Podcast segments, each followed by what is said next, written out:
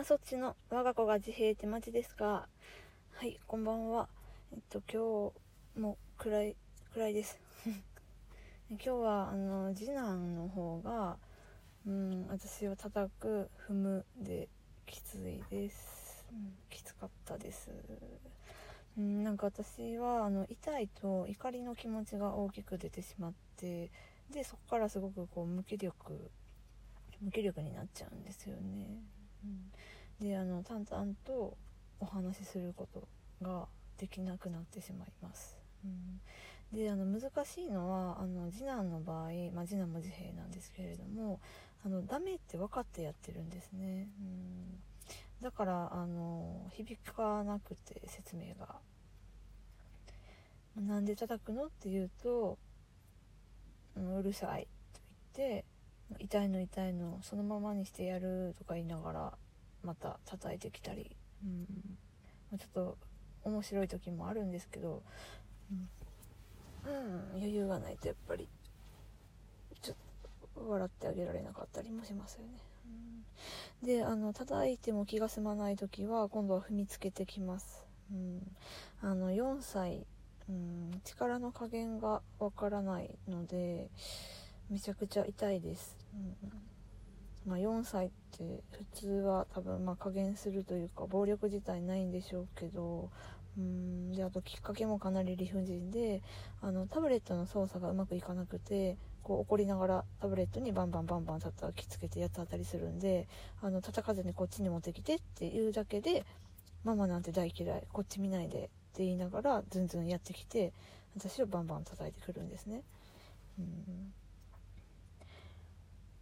で、まあ、反抗期なのかなとも思うんですけども、あの、まあ、手が出るっていうのは絶対に許せなくて悲しくて、うん、ちょっとズーンと沈んでしまいます。で、ちゃんと目を見てお話をしても、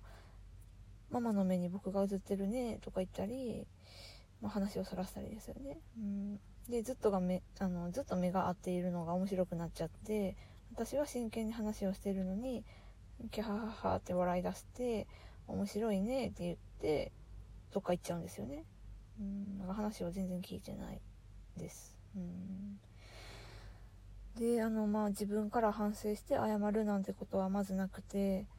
うーん、まあ、物事の捉え方がもう全て斜め上からというか、まあ、見えてる世界が全然違うんだなっていうことをこう最近痛感させられるというかそういううんそういうことがすごく多くなってきていてちょっときついですね。あの長男みたいにあの上の子みたいに感触も過敏もこだわりもないんですね、うん、なんであの一見どこが自閉症なのか分かりづらいのも次男のしんどさです。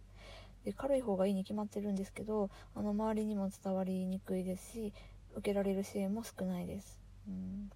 であのこういうパターンの方すごく多いと思うんですね。あの診断は下りたけど数値的には境界域いわゆるあのグレーゾーンってやつですね。でもま診断は下りてるんですけど。うん。これってあのもう本当行き行き場がないというか、うん、居場所がないんですよね。うん。ま長男みたいにがっつり特性がある方がいろんな支援を受けられるなって思います。うん。で、まあ、長男に比べたら軽いってだけで、まあ、次男だけで見ると十分特性はあるので、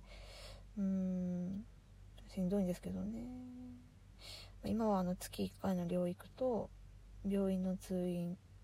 はしてますが、そのくらいです。うんで困りごとは半端なくあるのにあのこれもあの昨日の配信と同様発達検査の結果が全てなのでうんもうこちら側から動くことっていうのがなかなか難しい状態ですね。で一番困ってるのがあの気持ちが乱れた時の対応が2人で全く違うことです。で兄弟喧嘩をして同時に荒れてしまってもあの、まあ、私は1人なので順番に対応するしかないんですけども、うん、こっちにも心の余裕が必要で、うん、あの定型発達の子の喧嘩とは全く違いますし定期発達の子へのしつけの仕方は全く通じないんで